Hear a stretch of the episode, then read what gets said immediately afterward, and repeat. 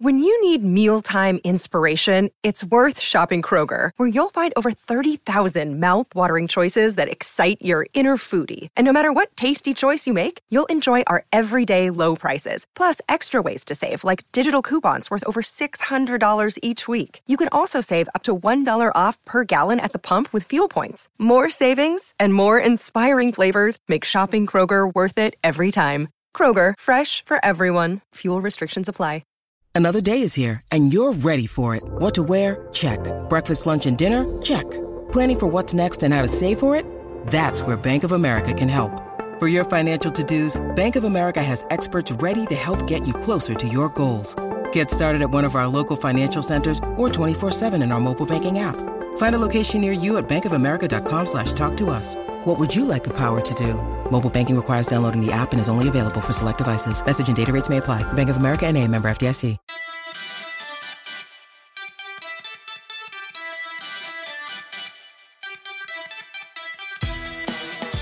No one likes to say goodbye. Sadly, this week we've had to say goodbye to the Champions League group stage, but we will get on to that. For now, hello and welcome to the Anglo Italian podcast. As always, my name is Ruairi and I'm joined by my very good friend. Adam, hey Ruairi, how are you doing this evening? I felt really at home when I heard Antoine Griezmann is still playing Football Manager and is guiding Blackburn from the Championship to the Premier League, currently in sixth position and uh, he doesn't recall who his right back from Liverpool that he got. So I'm sure Calvin Ramsay is feeling at home with that thought. Um, but it makes me feel a little bit easy with my FM addiction, as I'm sure with yourself as well, Ruairi. But Now, how I've are things a- in Milan? I've- I've had a traumatic day on Football Manager today. Um, so I got Bari promoted into Serie A. Um, Wow. First time trying. I am now bankrupt. Um, so I'm trying to stay in Serie A with minus money. Uh, turns out it's quite Minus points as and- well, is it? Uh, No, not quite. No. Not quite at that Ah. level yet. But I had the striker on loan, Marco Nasti from Milan, Yes, who was yeah. incredible. Halfway through the season, had 10 goals in Serie A, bossing it. I was 15th. I'm like, right, killing it. Here we go. They recall him halfway through the Oh season. no. I've got nobody to score goals. I can't sign anyone. I can't even pay a signing on fee for a player. So I, I'm playing a 16 year old up front, right? Or Kevin Lasagna. I'm sticking with the course. 16 year old. yeah, yeah, of course. Um, and now I'm all of a sudden I'm only three points above the relegation zone. It's looking pretty nervy. I've got seven Mm. games left. It's pretty stressful, man. I don't want to get relegated and have to come back up. Is so Taribo West promoted in the available on a free transfer? I can't even do free transfers. it's insane. Honestly, I have zero money. My scouting is like minus hundred grand or something now. I'm like, Oh, yeah, I really not run this club very well. Um, so you can imagine what my personal finances are like, listeners. Um, but apart from that, Milan is all right. It's not Good. bad. Um, winter's kicking in, but I've got my hot tea. Mhm. Um, so I'll be all right. Um, how you doing, man? Yeah, not too bad. Like yourself, I'm showing the listeners as well that are viewing on uh, YouTube. I've got a bit of uh, Polish vodka uh, because, unfortunately, Ruairi, I told you offline, I've been uh, suffering with this viral infection that's uh, sweeping the UK at the moment. So, uh, yeah, I've uh, spoken about my uh, traumatic experience last night, um, but I'm glad to say I'm fully recovered. So that is just in aid of if I have like a coughing fit. So I do apologise in advance to those listening. I just want to see you do a but- shot on the camera, honestly, for it to go on YouTube. It'd be you what, amazing. I'll just do a little bit now. There we go. Oh, look at that. Smooth like ice. There we Smooth like go. ice. There we go. Honestly, listeners, Polish vodka will kill almost anything, if not everything. so I think Adam should be able to get to the end of the show, hopefully. Um, so we do have quite a lot to talk about. Obviously, as I referenced at the top of the show, that is the last ever Champions League group stage. Mm. Um, I'm going to miss it. We will miss it. We're going to talk about how we feel about it, maybe some of our favourite moments, some of our favourite teams that have appeared, um, and what this means for the future of the game. We will be wrapping up the final round of fixtures in the group stage. Um, we'll be talking about Manchester United again. Don't worry. Yeah. We'll be talking a little bit about. Um, Milan, of course, Yeah, I called it. I got a prediction right. Pioli managed to pull something out of the bag, and we'll be talking about who we would like to see or not like to see in the next round. Then, of course, we'll be looking at the Premier League and Serie A weekends coming up. We've got some big games in both countries. Um, there could be a few hammerings on the Could be, cards. I'm kind of anticipating it a bit. But listeners, we are going to take a very, very quick break, and after that, we'll come back with the Champions League.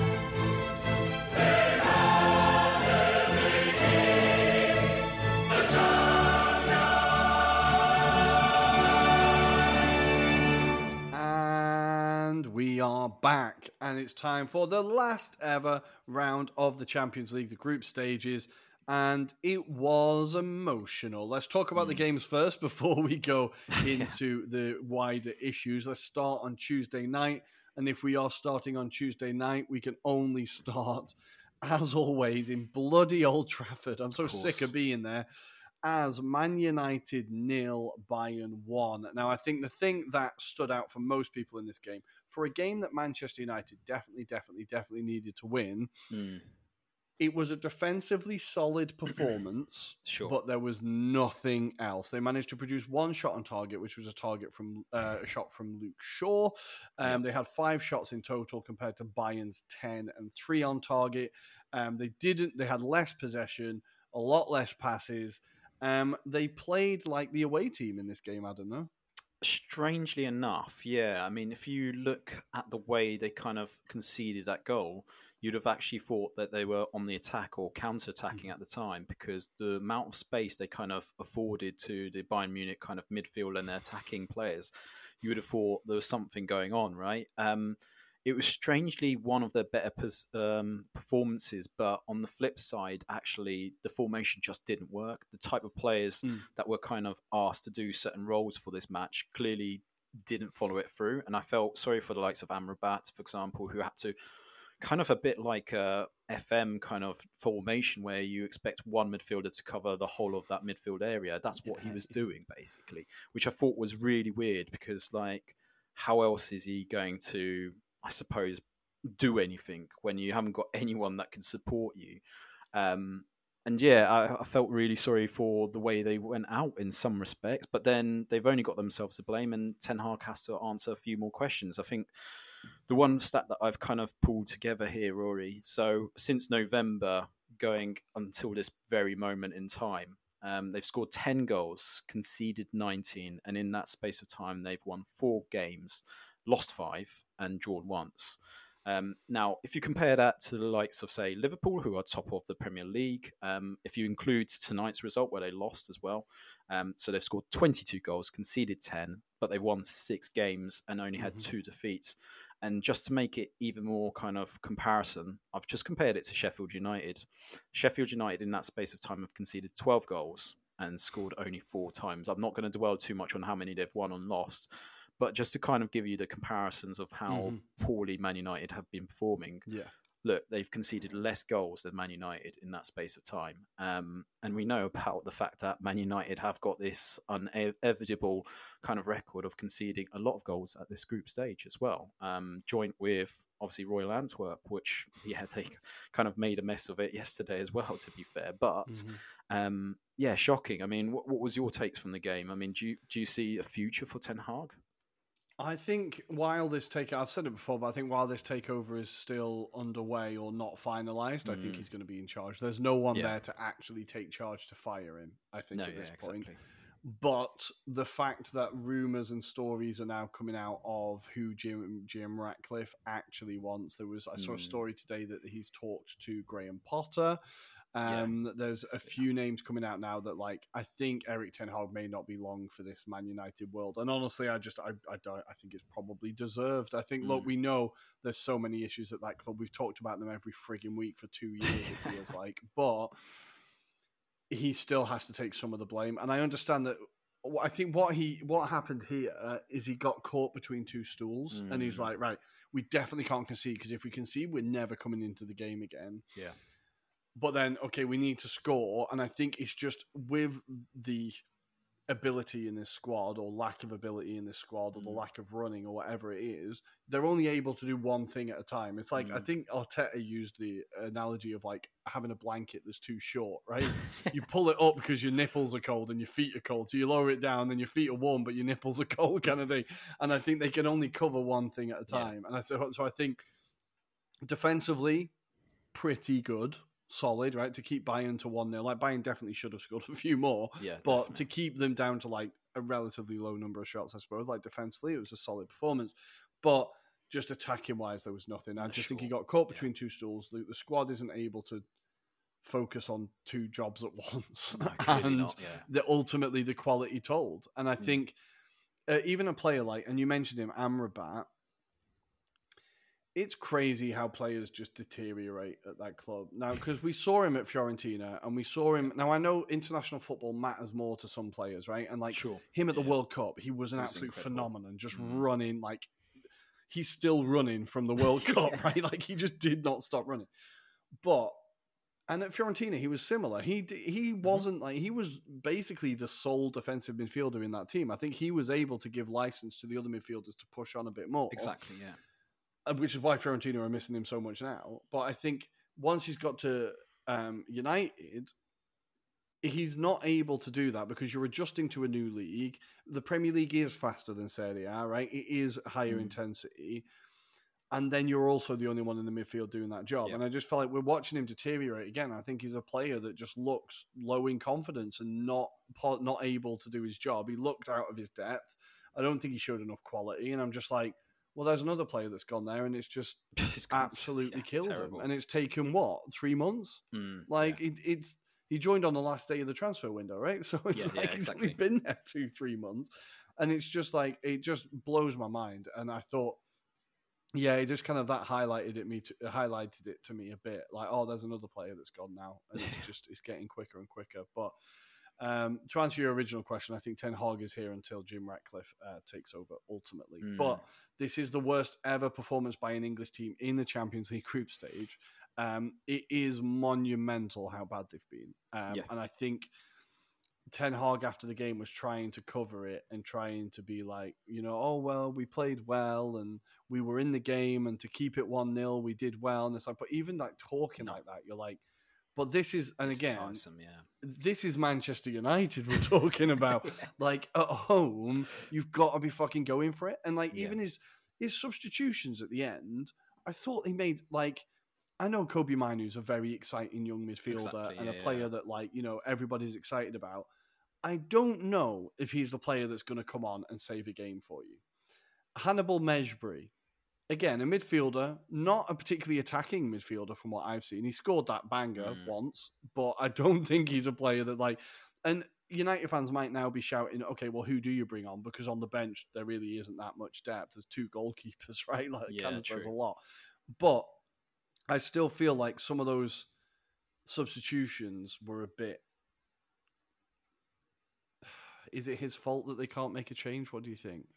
I think he could have set them up slightly differently. Personally, I, I felt like, um, given that you know that they've got some attacking kind of wingers in that Mhm. squad, but also if you looked at the formation, they had Goretzka, they had Kimmich in that middle of their kind of midfield as being the kind of battlers to hold off the ball and make sure you're kind of attacking. So you kind of know that the midfield area is going to be the area that you're going to have to contend with. So, given that you've got someone as um, good as Raphael Varane that sat on the bench, um, surely, personally, anyway, this is me thinking about it. I would have gone with a three-five-two formation, um, personally, because I think you you can try and solidify when you're on the counter attack with a five in midfield, and obviously, or five at the back, should I say. Harry Maguire is much more comfortable as a three, three, in yeah. defence, and look, he was obviously the player of the month for Man United as well in the Premier League, as if I believe Premier rightly League. as well. Um, Premier League and Manager of the Month in yes. this game, by the way. yeah, exactly. Um, but yeah, if you think about the fact that they aren't really creative in that final third at the moment, they're not creating the opportunities for Rasmus Højlund. And we saw glimpses of what he can do when he's basically getting the kind of last ball or just threaded ball against Galatasaray, wasn't it? That performance mm. where he kind of acts on that last shoulder, essentially. So I feel like that was the missed opportunity that they could have stretched that Bayern Munich defense. We know it's not the most solid. If you saw the last game against Frankfurt, it's a lot of individual errors.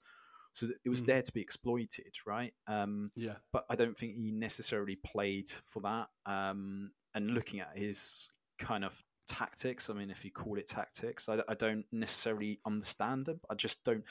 I don't know what he was expecting. It was almost like all the chips going into red and it went on Yeah. black, right? That's Yeah, what happened yeah. in this game. And um, unfortunately, I think that game kind of personifies issues at Man United. Like they've Mm-hmm. just got no idea, and Ten Hag doesn't know how to change it. I mean, Mhm. we've said it for weeks, Ruairi. I'm getting Yeah, tired of we've it. been saying it. We've been saying it forever, and I also think one of the things that I saw a stat today that was it's been 25 games, and Antony's got one goal, um, no assists and one goal, and I think another player who I dislike, but another player who I think that is a player that Ten Hag went in heavy Mm. on as this is the guy we want, right?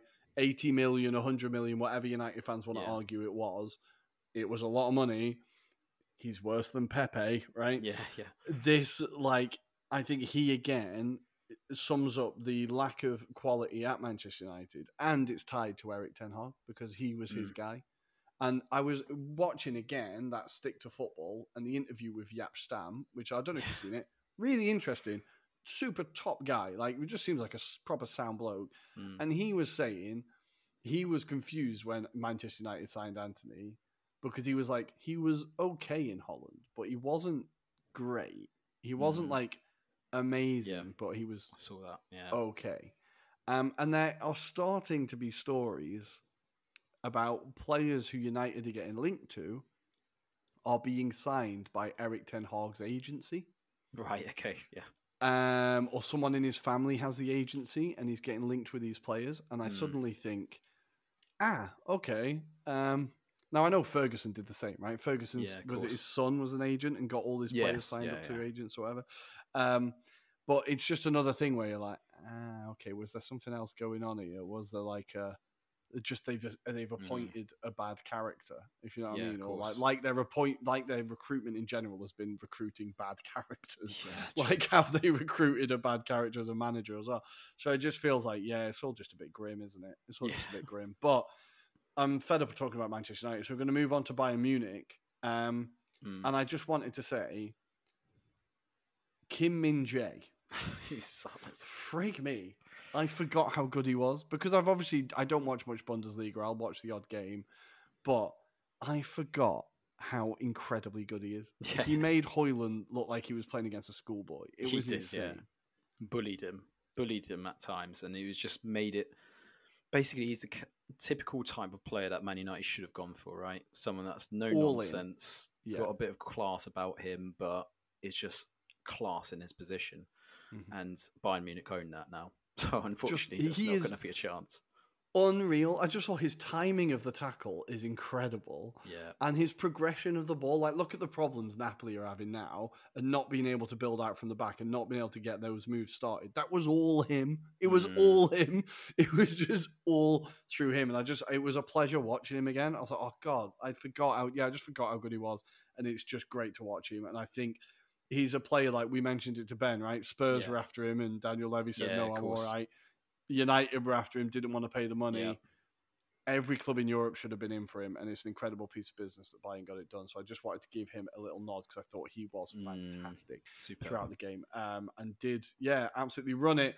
And he kind of makes up for Upamecano's slight lapses in concentration at Yes, times. I think he's able to kind Yeah. of sweep up every so often. So yeah, fantastic performance from him. But it does mean Manchester United are straight out of Europe.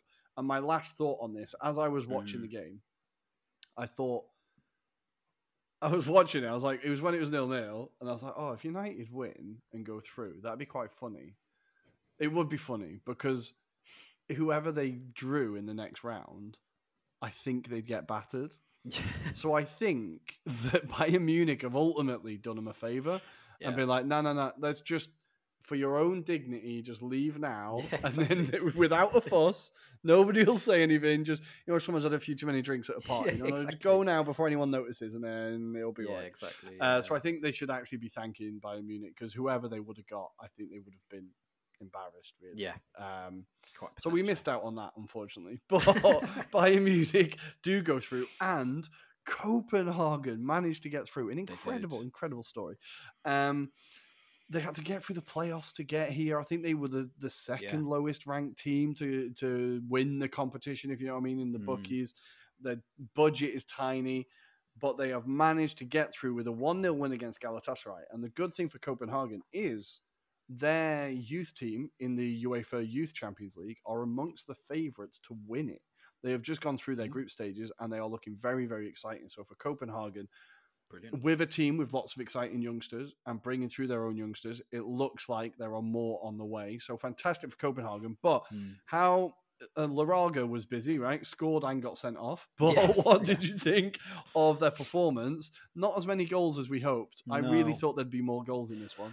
I kind of called this and said I felt Copenhagen would win this game, mm. um, just purely because I don't think Galatasaray are necessarily that great away from home. I think if this was at Galatasaray's ground, I think that's a different kind of game. The atmosphere yeah. with the crowd. Um, but certainly, obviously, Galatasaray did take the game to them, but just weren't as clinical in front of goal. They did have the fair share of shots, but I think it was superbly marshaled by that um, Copenhagen defence, to be fair, and mm-hmm. the likes of Diks as well, and Vavro, I think is how you pronounce it. Mm-hmm. Um, they did fantastically well. And if you look at the general age of those players, you know, they're experienced pros, but obviously not at this kind of level. So I think they did really well. Um, and there's been a few standout performances from that Copenhagen team in general. Obviously, we've seen it against Man United in the previous uh, group match as well. Um, they've got some talented players, Ruairi, um, and the fact that they've got Elyounoussi, who uh,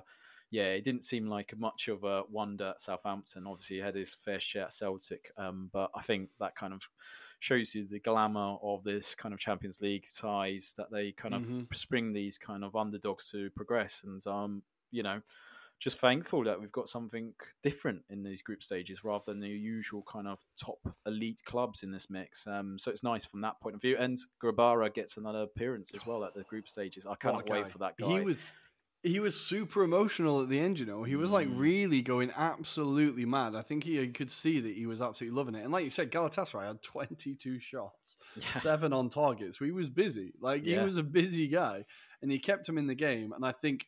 Obviously, he's very quickly become a pod favorite, and we're a little bit obsessed yeah, with him. Exactly, but I'm really, really, I was just happy to see him keep a clean sheet and keep them in the game. And I think, yeah, um, it's it's not going to be an easy place to go to, right? I think people are already looking at like because I was obviously as the draws kind of as the pots settled mm. and we mm. could see who was seeded, who was unseeded, etc. I was like, okay, well, the dream tie really is kind of Porto or Copenhagen, right? Touch wood. Mm.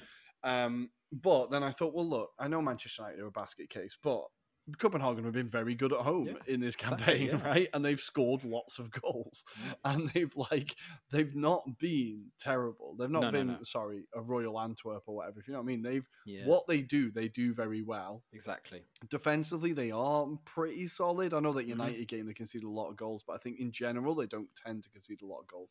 So I think yeah, it won't be an easy place to go. And yeah, what they do, they do very well. So I think it's going to be interesting. I'm really excited to see who they get because for their mm. fans, that is just it's incredible. Eh? Yeah. It is incredible.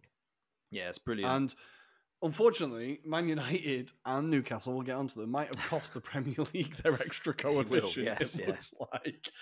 Um, so everyone was going, okay, fifth place in the Premier League, they get you know Champions yeah. League. Yeah, maybe not.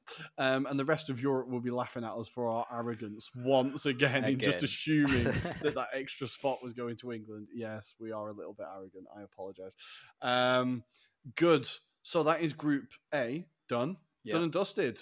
Um, and of course, Galatasaray going to the Europa League. Um, Europa League's looking pretty spicy. I always like the, when these teams drop in. You're like, now it gets interesting. Yes, now it gets yeah, really interesting. Exactly. Um, but any other games on Tuesday? Union Berlin came so close, so close again. Yeah, exactly. Just so just, close, but oh, yeah, go on. Unluckily for them, they managed to get the one day where Joselu had his scoring boots on. yeah. um, he managed to get two goals.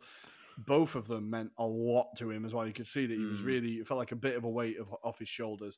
But the Alex Kral goal was a beautiful hit. Um, mm Premier League fans may remember him from a failed stint at West Ham where he just never got a game for some reason.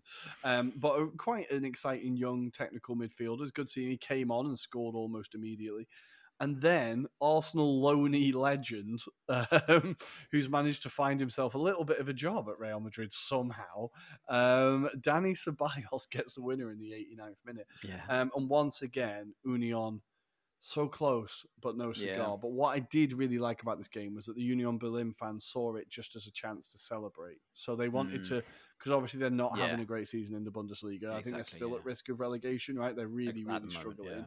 yeah. Um, but their fans just want to celebrate the fact that we've been to the Champions League. We are playing Real Madrid at home. And I think it just, once again, German football kind of shows you what the priorities are or what the priorities should be, right? Yeah, I think they get the uh, right morale kind of decisions right. I think, um, obviously led by that kind of fan-led approach, um, certainly, and that's why they've got a distaste for the likes of your Leipzig's equivalents and your Hoffenheims, um, and you know they've got a bit more kind of like uh, appreciation for the likes of Bayern Munich, who are still kind of got that Mhm. fan element to them as well. So. Um, yeah, I just think they've got it right, haven't they, to an extent? Obviously, it just means that in years to come, I, I feel they'll be left behind, potentially because of the amount of investment that's going on in Europe as well. And to an extent, Ruairi, it obviously hasn't really touched Italy as much, but obviously, I think eventually it won't be long. will. It, won't be long. But um, yeah, it's just you'd like that to be implemented across Europe.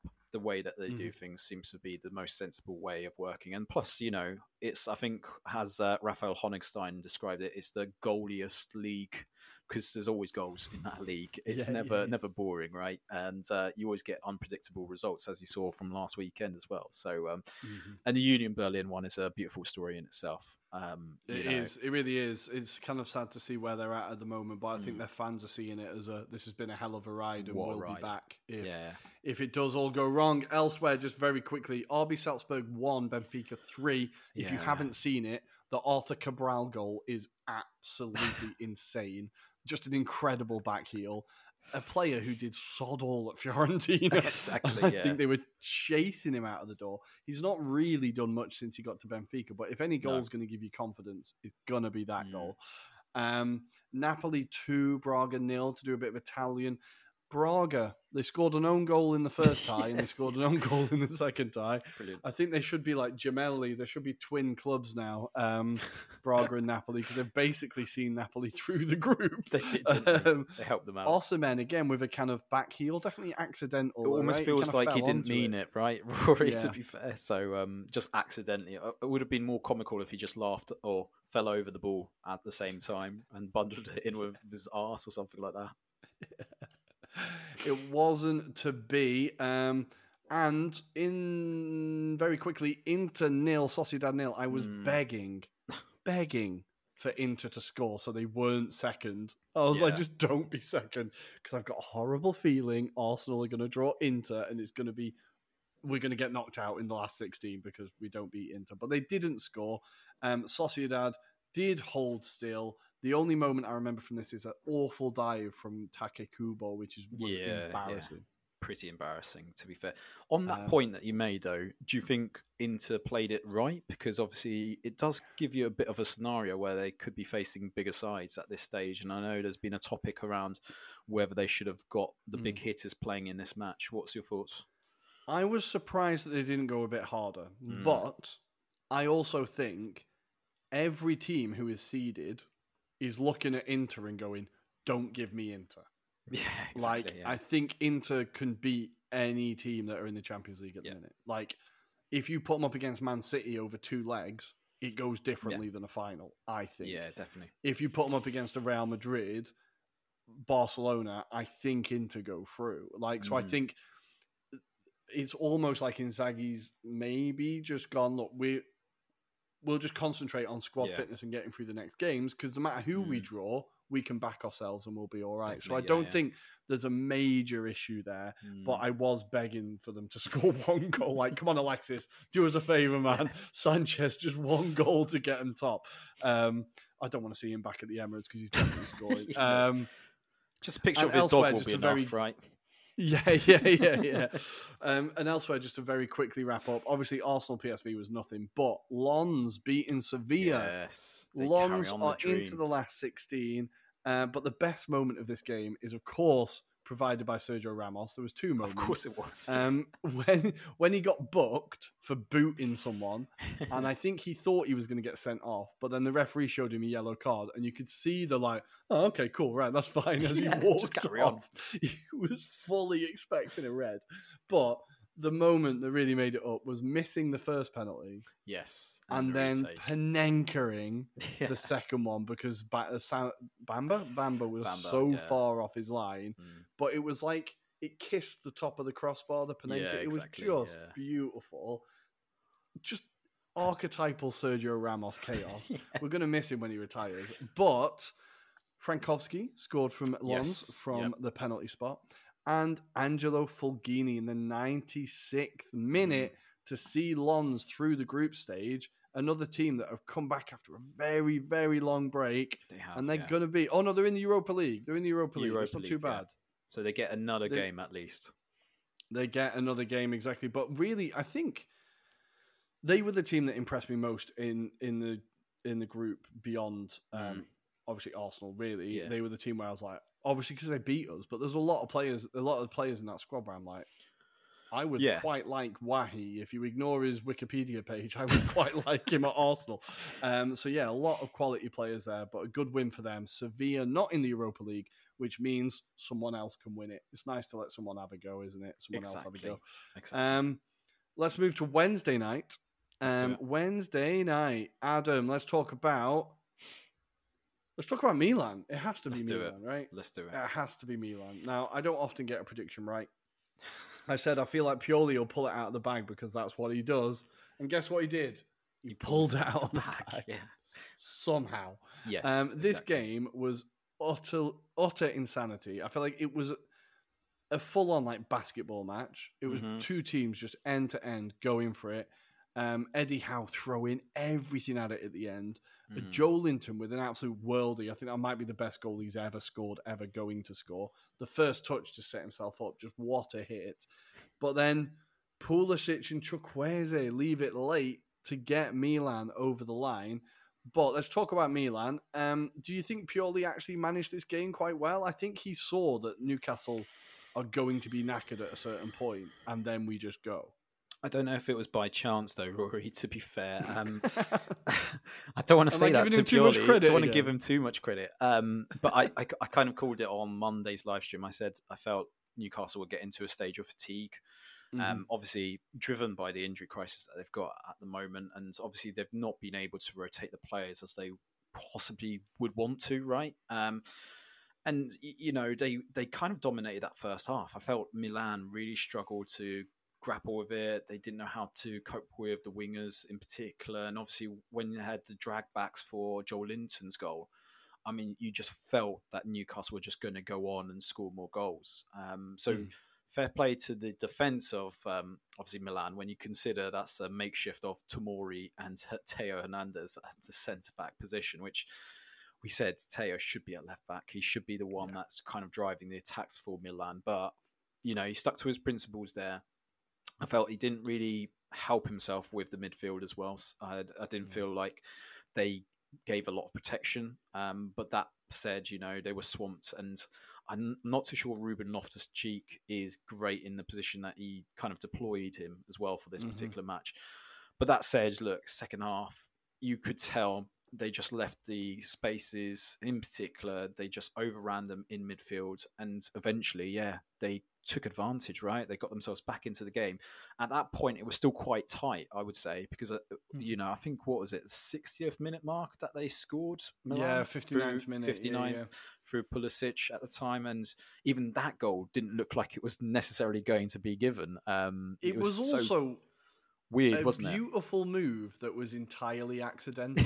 yeah, exactly. Especially that Giroud pass through. I mean, I don't think he would normally do that, but he was quite clever. The way he just saw Pulisic was in a better Mhm. position than himself, right? It- that was just the experience side of it, and Yeah, then yeah. I think that's what Newcastle were lacking at this stage is just experienced heads around them.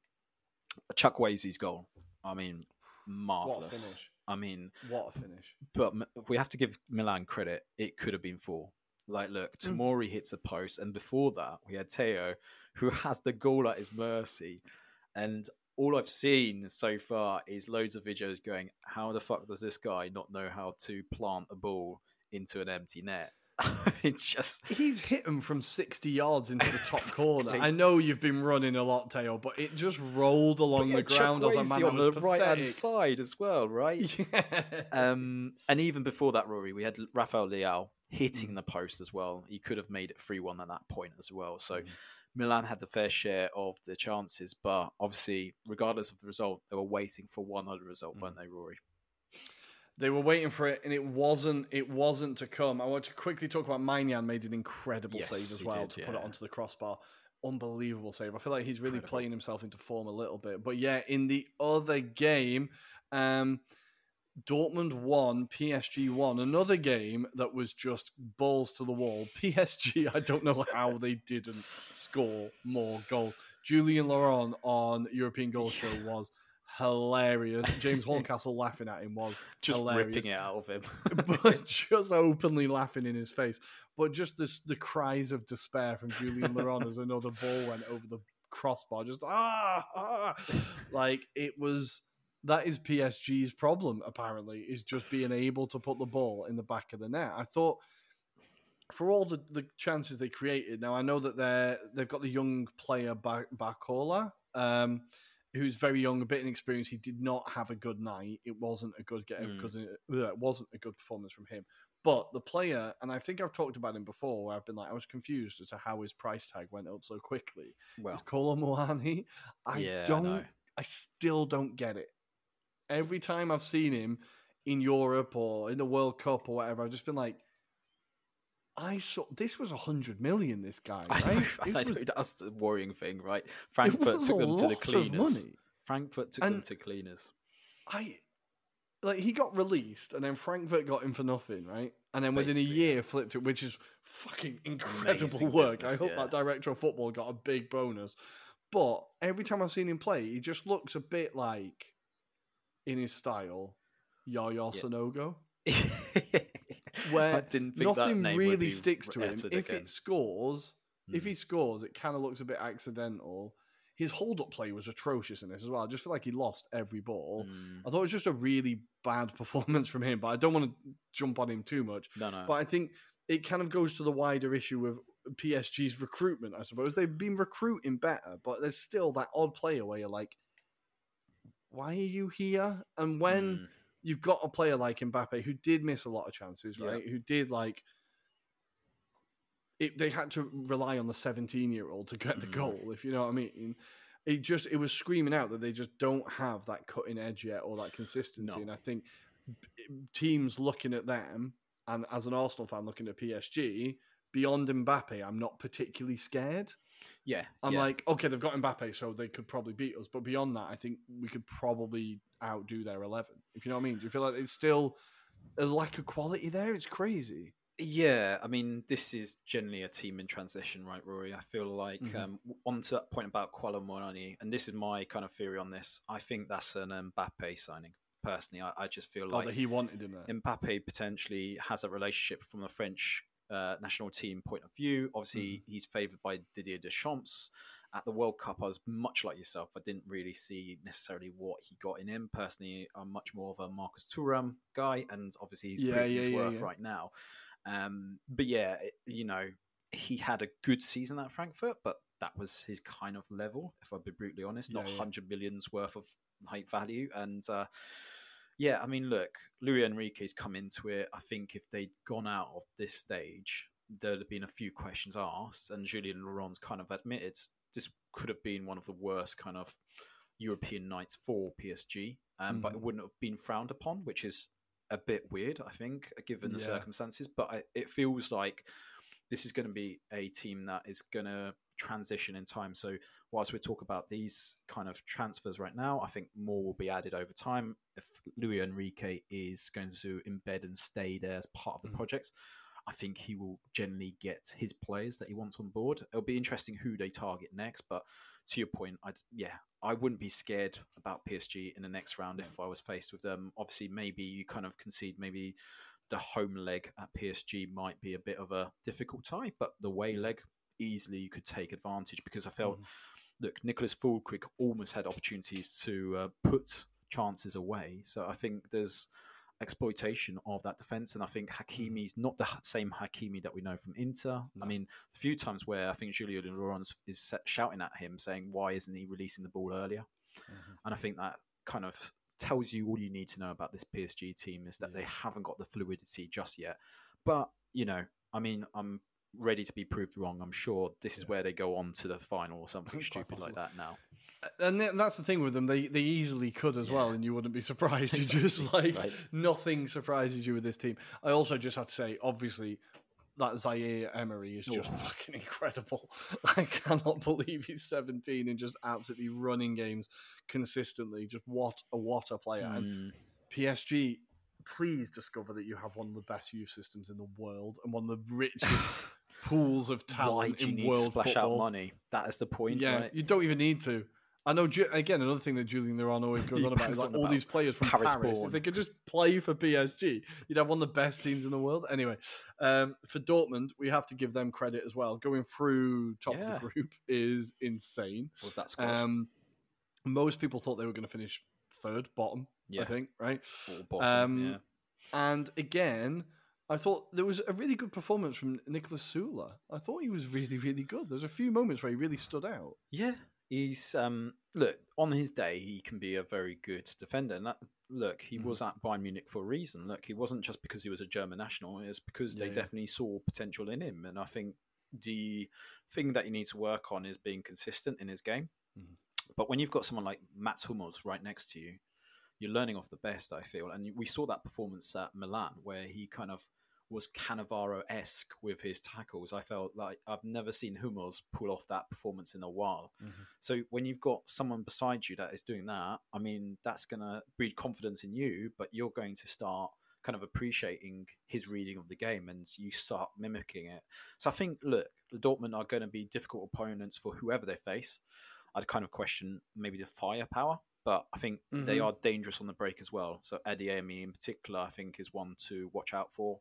We know about him from last season anyway, but I think going forward, he looks like a player that will grow in confidence as the group stages mm-hmm. move on and he progresses. So it depends on the tie, right, Rory? But um, yeah, Borussia Dortmund, do not underestimate them, is what I would say.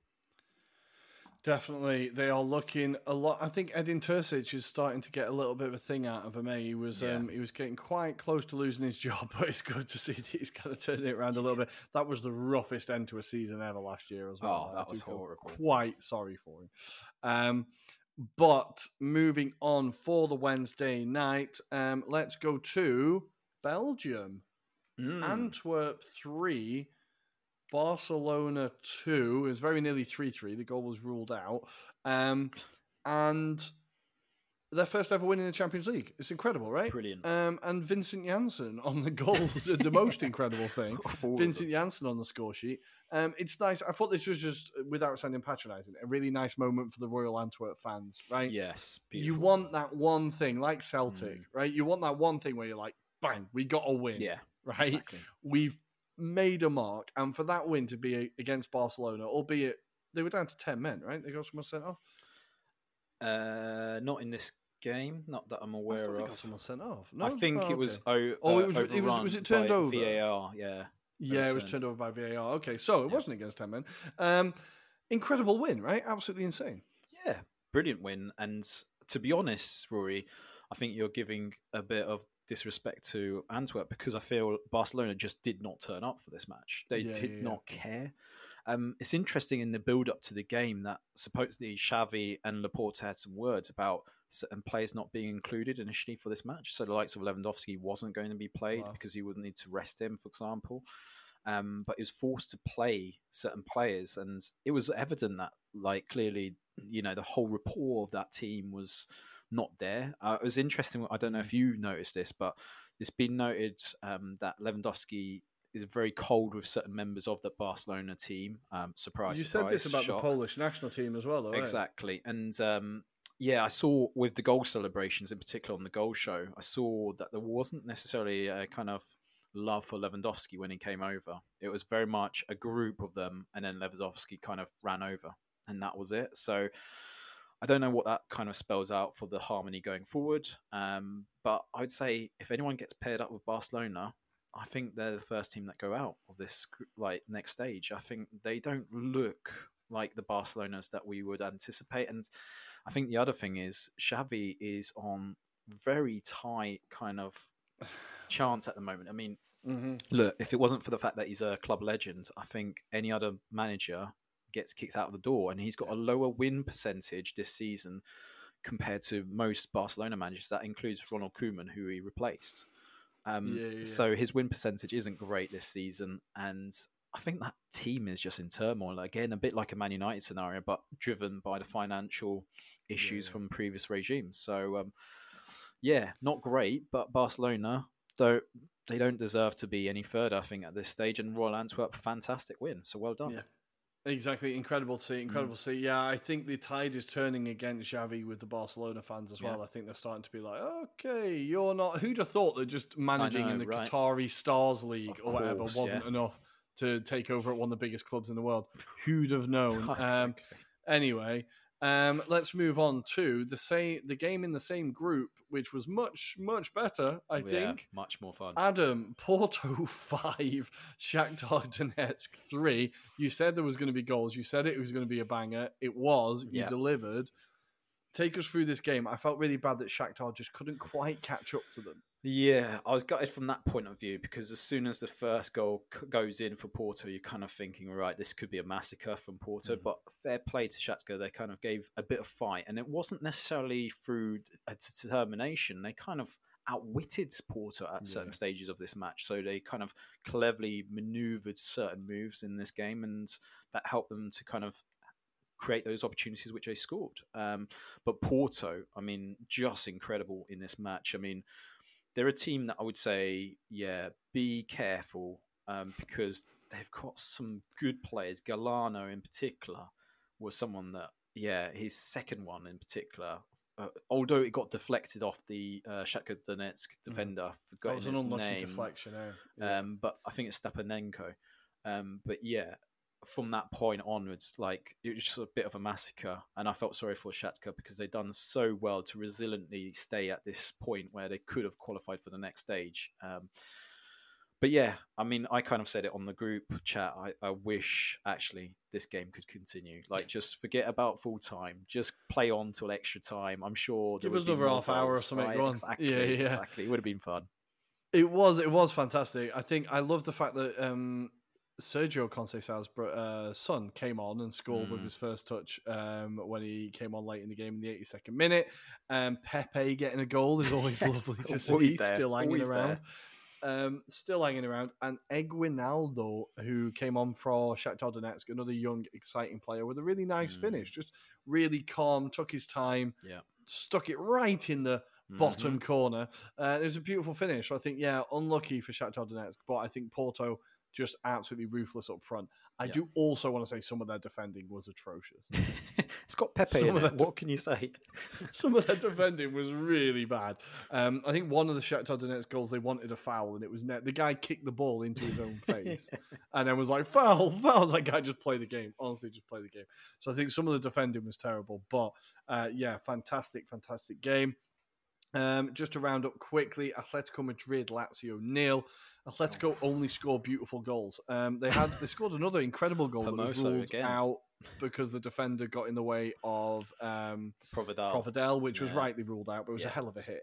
Um, but the Lino goal in particular, I thought was an absolutely incredible goal. Um, Atletico Madrid are playing some in very very good football. Mm-hmm. Um, again, we've talked about Simeone that he's not he's not married to this absolute shithouse eleven man behind the ball thing when yeah. they want to and when he wants to and when he has the quality, his teams play some beautiful football. And they I think they're really yeah. starting to play some exhibition stuff here. Like, mm-hmm. I've just been really impressed by them. Like, I, and I've said it before, I think they're dark horses. Yeah, yeah. Like, this is another impressive performance, albeit against a Lazio that are struggling, right? Yeah, definitely, definitely. And I think, yeah, I, I, I kind of called Atletico the dark horses to kind of mm-hmm. progress uh, into the latter stages. I feel like they've got a, a very agile squad. Because if you remember, in certain group matches, he actually deployed Witsel as a centre back as well. Mm-hmm. Um, but they've yeah, got yeah. certain players that were rested, like Marcos Llorente as well, for example. He's been very good for them this season as well. Um, but I, I, forgot about the likes of Memphis Depay uh, when he came on and obviously took a yeah, uh, I, free kick. I had to double take when I saw him, honestly. Yeah, he looks like he just transformed his kind of hair regime again. Um, yeah. But yeah, completely different guy to what we recognise him as. Um, but yeah, I mean, they've got some exciting players, Rory. Um, Alvaro Morata should have probably scored one. He really blasted an effort, which is unlike him. He's been very much a player that's been on form this season. Um, but that said, look, they comfortably dominated this group stages, and uh, yeah, I wouldn't want to face them in the next round. A bit like your Inter, right? I think anyone that gets paired up with them, they're in for a tight game. Yeah, thank God they finished top. Um, I am absolutely delighted with that um, because we've talked about it before. I do not want to go up against Simeone, not even yep. slightly. Um, and elsewhere, very quickly on Wednesday night, Celtic got their first win in the 91st minute. Lagerbielke, the player, one of the players who got sent off away in Feyenoord mm. Um, when Celtic went down to nine men. Um, it was nice for him to get the winning goal at the end to have that moment of kind of like, you know, making up for that. Maybe Celtic get their win. Um, I think all round a pretty good performance by, by Celtic. Feyenoord obviously didn't really have a lot to play for, so I think there was maybe a bit of an off day, but mm-hmm. Celtic mm-hmm. very very good there. Quick question and, on that one: Liam Scales is he part of the Irish squad? I think he is in contention. Yeah, because he looks really good on this particular match. So um, yeah, just one to uh, keep an eye out on keep because I think yeah, Celtic um, just keep giving. I, th- I thought like, was he God. like a son of John Scales or something like that? But he's I don't think he is. Um, no, no, no, no. I've heard him. I've definitely heard him talked about with like Irish football fans, mm. um, and I think if it wasn't for Celtic, the Irish the Irish well, national yeah, team would be in trouble. That, yeah. To be honest, um, so yeah, no, uh, yeah, that's a very good shout. Um, and elsewhere very quickly man city with two youngsters um, yeah. one of the best names in football Oscar Bobb i just have to say that's a fantastic name yeah. Oscar Bobb getting a goal and Micah Hamilton who in yes. the post match had the most manchester accent and it just always warms my heart a little bit when they sound proper manchester and you're like, oh, it's a proper local lad. Um, a beautiful finish as well. Mm-hmm. And Kalvin Phillips with I a know. penalty. Um, to to win the game towards the end, his reaction was I know it's not an important game, but his reaction was like super muted, and it was mm. like I hmm. think he just like saw his family almost like acceptance, kind of like mm. it looked like a bit of a this is my farewell, last right? Appearance. It looked a bit of like right, mm. I've hmm. got my goal. Yeah. I'll be going. If you know what I mean. Yeah, exactly. You'll be remembered for this moment alone, and that's it, basically. Yeah, poor bugger. I hope he doesn't end up at United. He can't he can't screw over Leeds fans like that, can he? He can't. He no, can't I don't think so. I don't. I think he'll go to a different club personally. Um, I wouldn't be surprised if he goes to Spurs personally. I think he'd yeah, end up there. Spurs, Newcastle, Juve, they're the ones that are being linked. I would love to see him at Juve. To be fair, get him in Serie A. I'd absolutely love it out here. Um, but that is the Champions League, guys. Hmm. And that was the end of, and just like that, it was the end of the group stage. And now we need to get to the depressing bit. So next year, um, it's going to be the definitely not a Super League. Stop saying it's a Super League system. Um, yeah. Where Adam, do you want to try to explain this in yeah. the least complicated terms possible. I'm still going to struggle with this, Rory, but I will try my best on this. So, from next season, there'll be 36 clubs taking part in this one overall big league table. Um, essentially, there'll be various different pots, um, which will be also seeded as well. So, whoever's in pot one, for example, will be kind of seen as the highest of the elite, I, I suspect. Um, but what that actually means in the grand scale, scale of things, it means increased amount of games. So whereas we've seen around 125 games at this stage, it will move to 225 games. Each team will have to play around 10 games each. Um, so the way it works roughly, Rory, is pot one will get to face uh, two clubs from pot two and then it will be a combination of pot three, four, and etc. Um, so it'll work in that basis. There's about nine to ten different pots, um, all based on different criterias as well. So there'll be coefficients, for example. There'll be um, best pl- ranking team as well. For example, um, it's all very complicated. It's making my head hurt because it's not definitely the Krupnik. I'll just stress that out. Um, Yeah. but it's it is generally a bit confusing, and I'm not looking forward to this format because, as we've just kind of described, there's more games, and I appreciate this isn't the Super League. But where does that kind of leave the other leagues in terms of resting players, looking after players' health, well-being, etc.? I think the Premier League is going to have to address how they do things going forward, along with the FA. Um, because if you think about our schedule at home, for example, where we've got the League Cup, FA Cup, for example, Charity Shield, if you are one of those top two placed teams, for example, I mean, and then you forget about these clubs going on preseason tours as well before this all kicks off. Club World Uh, Cup. And then don't forget the national sides as well, because they'll be coming Yeah. from the Euros in the summer and going straight into this for some of these players. Um, so there's no rest for the wicked. Um, and don't forget, if some of those players have to uh, maneuver moves, for example, transfer moves as well. Um, yeah, I'm I'm not a fan of this. I'm not a fan of this. I don't see what they're trying to achieve. And we spoke offline. It'll be interesting to see what they do with the extra money that they gain from this. Will they donate that to grassroots, which I suspect it won't happen. It'll go to line the pockets of UEFA here, um, or the clubs is what is Mhm. being rumored to be the case because it'll be extra money for them as well. Um, but I don't see a winner in all of this um, because I can No, see there really. being flaws across it, and I wouldn't be surprised if this gets scrapped within a couple of seasons. But Rory, let's take your thoughts on this.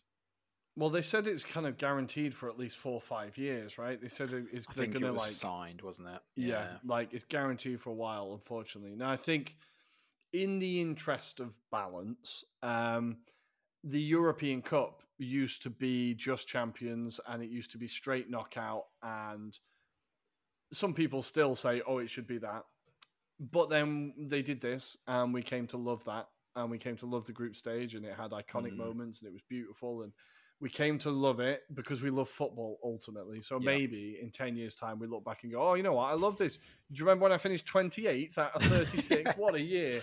I don't know. Maybe that, like, maybe that will happen. Who fucking knows? But um, what I feel about now, I've played this on Yeah. Football Manager Sure. And I just didn't even try to comprehend it. I just went, okay, finish as high as you can and play whoever the computer says you play. I to play it. honestly just didn't look at it, and I was like, I'm not even going to try and. I just okay, I'm playing friggin' I don't know. Mostar. Okay, cool. Okay, Yeah. next is Barcelona. Sick. Right. Right. I don't know. Like, I just didn't even try to comprehend it. So I think eventually we'll get our heads around it, and it'll we- we'll be talking about the Mm. nuances of it and why Yeah. finishing seventeenth is better than finishing eighteenth or whatever. But I just think ultimately the main problem with this is that it's it's an antidote or an attempted antidote to the Super League. UEFA want to get that money that the Super League was after. Mm, Um, and again, it comes down to player welfare, like you said, just the amount of frigging games players have got to play. And I think they're all like they will get to a point where they oversaturate the market. Of course like if you yeah, think about, it's going to sound a bit weird, but like gritty police dramas, yeah. right? Everyone loves a gritty police drama, and you get really good ones like The Killing, right? Or Yeah, yeah, ITV yeah, will make fine. some like Yeah, the yeah. odd really good one, right? But then Channel Five will pump out some shite, gritty TV drama, political uh, police drama, and you're like, oh bloody hell, bastard! Like enough of these police dramas, right? And they just oversaturate the market to the point where it doesn't become interesting anymore, and people don't watch any of it because there's that much shite about. Yeah, exactly. Why would you take a risk on a series? Because I don't know if it's going to be good or not Generally, at yeah. some point, the quality of football, if you continue to pile on games like this, is going to get to a point where people like casual observers, not psychos like us who are obsessed with the game, but Yeah, casual exactly. observers, aren't going to switch over and watch it because, like, well, what's this competition again? How does this one work? Exactly. Yeah. Why are the players barely running? Why has he got another hamstring injury? Yeah. Why has Reece James not played in 10 years? Like, it's just It's going to be a mess. it's just oversaturating the market, and I think eventually they like. And again, this is something that's been said for years: the bubble will burst with football. But if there's anyone I can trust to burst the bubble, it's Infantino. Oh, Like, massively. Yeah. I fully think he's capable of doing it, and I think this is a step in that direction. And look, I'll still watch all the Arsenal games and still get overly upset about losing to the 35th place team, but just it's just not good, is it? It's just No, not good. it's not. and we're stuck with it now. And No. there's- we're There's just stuck with it. There's other thoughts I've just thought off on the spot. So, how big our team's going to be in the future, for example, because the amount of games, as we kind of Mhm. described, will there be like 36 man squads? I mean, how will that balance in terms of quality be there as well? Um, for example, also the fans, how do they kind of feel like you know they're having to take on extra journeys as part of it as well as part of Well, this, this is- experience? It Who can afford to do all these games? Like, and on just very quickly on the size of the squad thing, for a while, I've Mm. thought that eventually in football we'll end up with like NFL style squads, Yeah. NFL size squads, where you have like an attack and a defense, and then an attack and a defense, and you have reserve players that are literally just there to stay fit in case somebody Exactly, gets injured. You're just paying them on the Mm. payroll to be there. I think we're kind of we will get there, there. and we're kind of getting there now. Because if you think about all the rhetoric around winning the Premier League, right? What do people say? You need two first 11s. Yeah. So already you need two teams Yeah. that are able to go out on the pitch and, And beat anyone else. I don't know what just happened there. um, it's my birthday, apparently. Uh, For listeners, a load of balloons just went off because I did a peace sign. I was counting two, but anyway. Um, so you already need two squads. I'm trying to remain on track here. Um, you already need two squads. So I think we're not that far away from like full on NFL size squads. But anyway, we're getting into a rabbit hole here. Basically, UEFA have shagged European football. Congratulations. We used to like the Champions League. Not anymore. Now it's going to be confusing for everybody involved. Um, but before we go for a very quick break, I just wanted to go through the Europa League um, tables and Mm. just tell you who has qualified. West Ham have gone through top. Nice. Brighton have gone through top. Nice. Rangers have gone through top. That's incredible. Mm. Atalanta have gone through top. Yeah. Goodbyes. Liverpool have gone through top. And any other oh, Roma finished second in the group ultimately, but they are through. They're They will have to go through the playoffs. And that's it. In the Conference League, very Mhm. quickly, we have uh, looking for the English. Always Villa takes ages to find through, English aren't and? Italian teams in this one. Villa through. Um, Aston Villa have been through. They went Yeah. through top.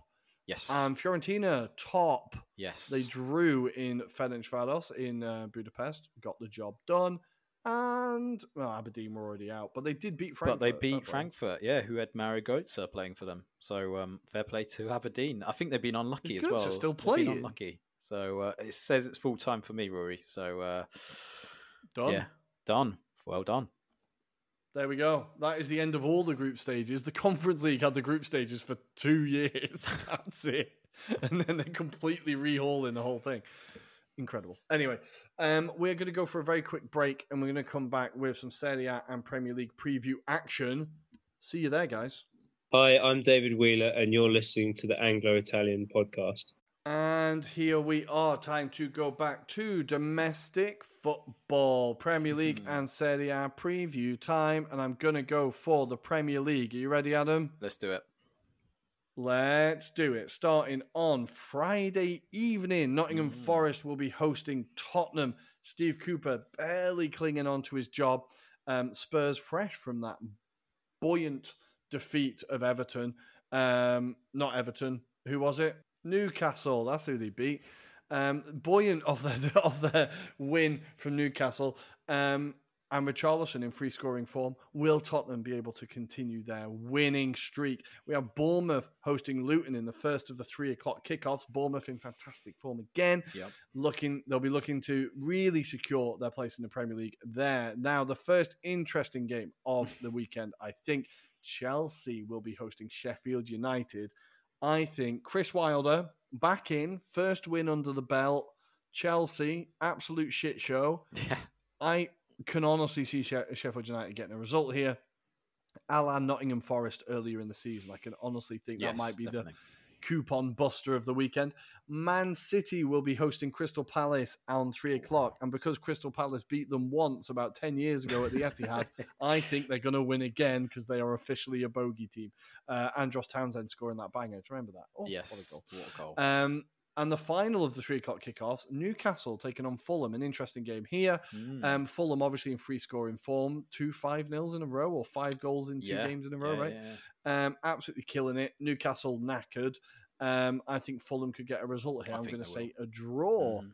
Um, and the late kick on Saturday, it's the sort Sean Dyche derby as Burnley host Everton. Um, Yep. That's going to be an Everton win. And on Sunday, we have all the W's as West Ham and Wolves both go hunting for a W. West Ham in terrible form. Wolves, eh. I think West Ham could get something there, though. Mm. Um, at the same time, we have Brentford hosting Aston Villa and Arsenal against their proper bogey team at home. The last three games at the Mhm. at the Emirates, Brighton have won. Um, so Yeah. Arsenal need to get this one under the belt. Um, thankfully, usually we play them at the tail end of the season when there's loads on the line, and it's just Mm. like, oh crap, we're shitting ourselves. This time, there's a bit on the line, but it's not like May, so No, maybe we could get a job done. And Brighton have struggled after European ties. Uh, I think they've only won one game after um, they've played midweek, so Mhm. time for them to win their second, I suppose. And the last game on Sunday. How many goals do we reckon, Adam? Liverpool taking on Man United. Bruno Fernandes suspended. Unfortunately, gutted for him. He won't be able to play the game.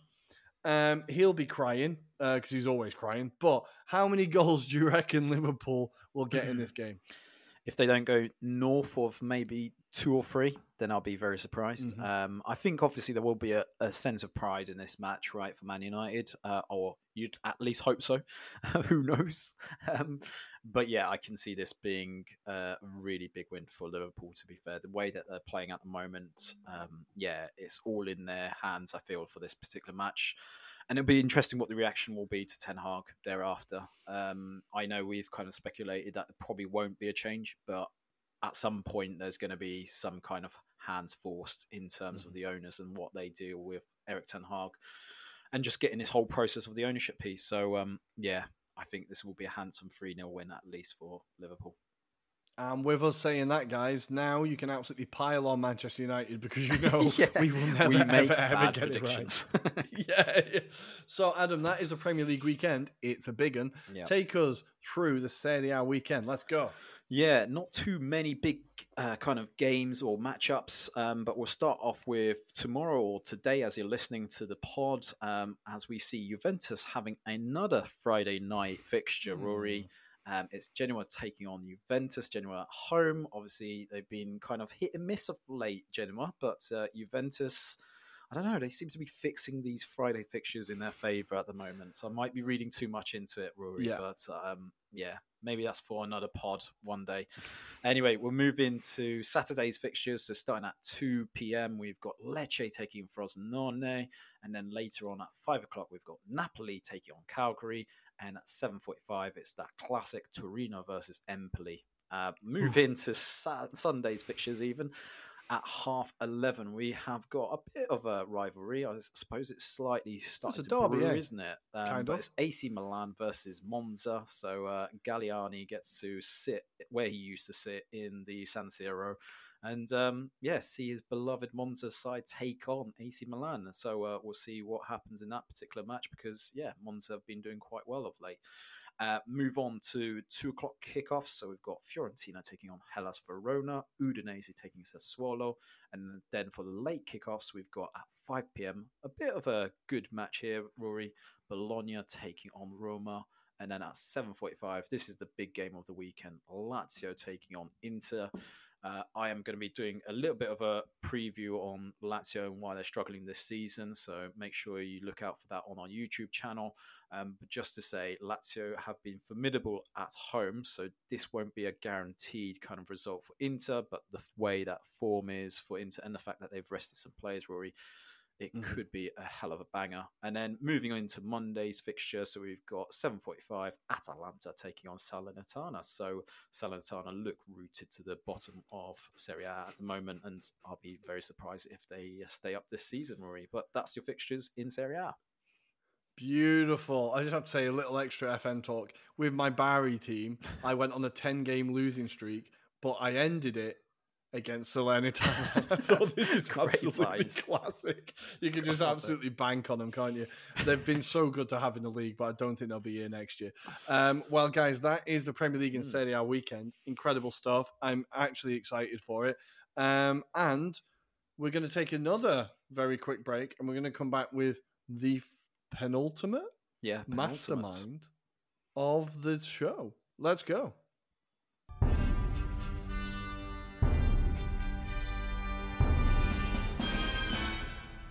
And here we are. You tense listeners, I'm tense because it's my turn to answer the question. So I'm going to pass the figurative mic over to Adam and let him do the hosting duties. Yes, thank you, Ruairi. So, for this penultimate mastermind of the year, uh, we are going to be giving you two options, Ruairi. Your favourite, which is football nicknames in the UK, or alternatively, because we have said goodbye to the group stages of the Champions League, a general roundup of the history of group stages of the Champions League. So, this is basically the history of, and not necessarily recent history of the Champions League. So, entirely your choice. But um, yeah, I, I, I found this quite fun to compile. Let's put it that way.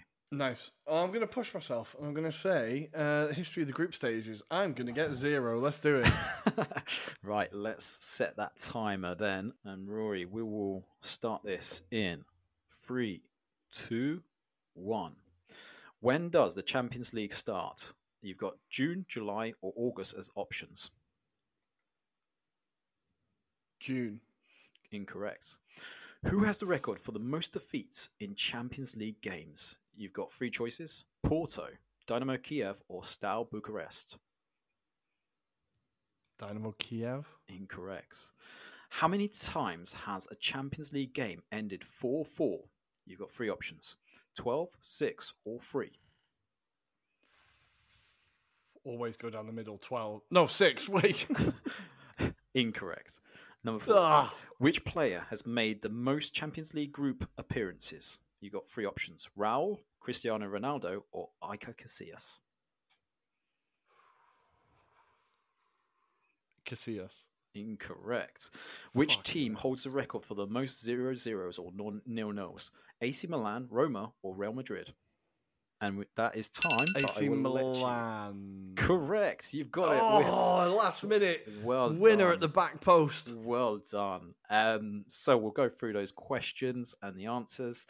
So, first question: When does the Champions League start? It is in July, Ruairi. Believe it or not, that's when they uh, kind of pre-qualify. I should know that. I've start, done enough FM seasons to know that. Exactly. Disappointed. Um, second question: Who has the record for the most defeats in Champions League games? You said Dynamo Kiev. It is actually, believe it or not, Porto. Porto have the record for the most defeats. Number three: How many times has a Champions League game ended in four-four? Now, I thought you were going to guess right here, Ruairi. You were kind of going. It was three. It's not six or twelve. Um, which player has the most Champions League appearances? You said Iker Casillas. Now, initially, it was until Cristiano Ronaldo, given his amount of moves, um, did eclipse it. So yes, he did manage to. Always go for. Ronaldo with records. And you- it's a record, say Exactly, Cristiano Ronaldo. exactly. And you did get correctly with uh, nil nils, which team has the record, and it is AC Milan. So I have got some alternative questions, but given the time on the clock, I think we can conclude it there. So, um, Ruairi, we're going to have to tally up who actually wins this series of Mastermind. I will try and go back it. and have a look. Um, I'll try and go back and have a look and see, because it would be quite nice to give some finality for the listeners, right? Rather than this being an entire waste of time. Um, I will go back and check. Um, but guys, thank you for joining us. As always, it's been a pleasure. Hope it's been a pleasure for you. Um, you can find us on Twitter at Italian Anglo Pod, on Instagram at Anglo Italian Pod, and on YouTube. Go and like and subscribe all our things, um, and on TikTok as well, Anglo Italian Yes. Pod. Um, and we will be back on Monday with our live show, as always, half past eight UK time, half past nine Central European time, to discuss all of the weekend action. Mhm. So we hope to see you there. Um, Adam, anything to say before I send them off with a quote? No, just do as much as you can to spread the word on our YouTube channel. We are trying to go to the 500 subscriber kind of mark at the moment. We're at 250, so thank you for those that already subscribe. But Mhm. that'd be really appreciated if you can get us to the next level. So have a great weekend of football. Let's do it. And we're going to finish with we have some characters that often appear on this show, whether it's Richard Keys or Grabara or Yep. um, I don't know who's who's another we always talk Uh, about. Nathan But Jones. the one who's recurring. sorry, Nathan Jones. Nathan Jones is Yeah. another one. Well, this one we can't get him out of the shop at the minute. He's always here, um, and we're going back to Michael Owen, and this is him responding to his critics in his critically acclaimed show with the referee. Is it called? I've never even bloody seen it, but him on Twitter. Here we go from the great Michael Owen. You're just scumbags. Always have been. Troll through a load of messages until you find a couple of negative ones and then create an article. Most people thought the show was insightful and educational, which is our aim. Well, Michael, judging by the hidden replies, not everybody agrees with you. Thank you for joining me. Thank you for joining us, guys. We will see you next week. Ciao and off.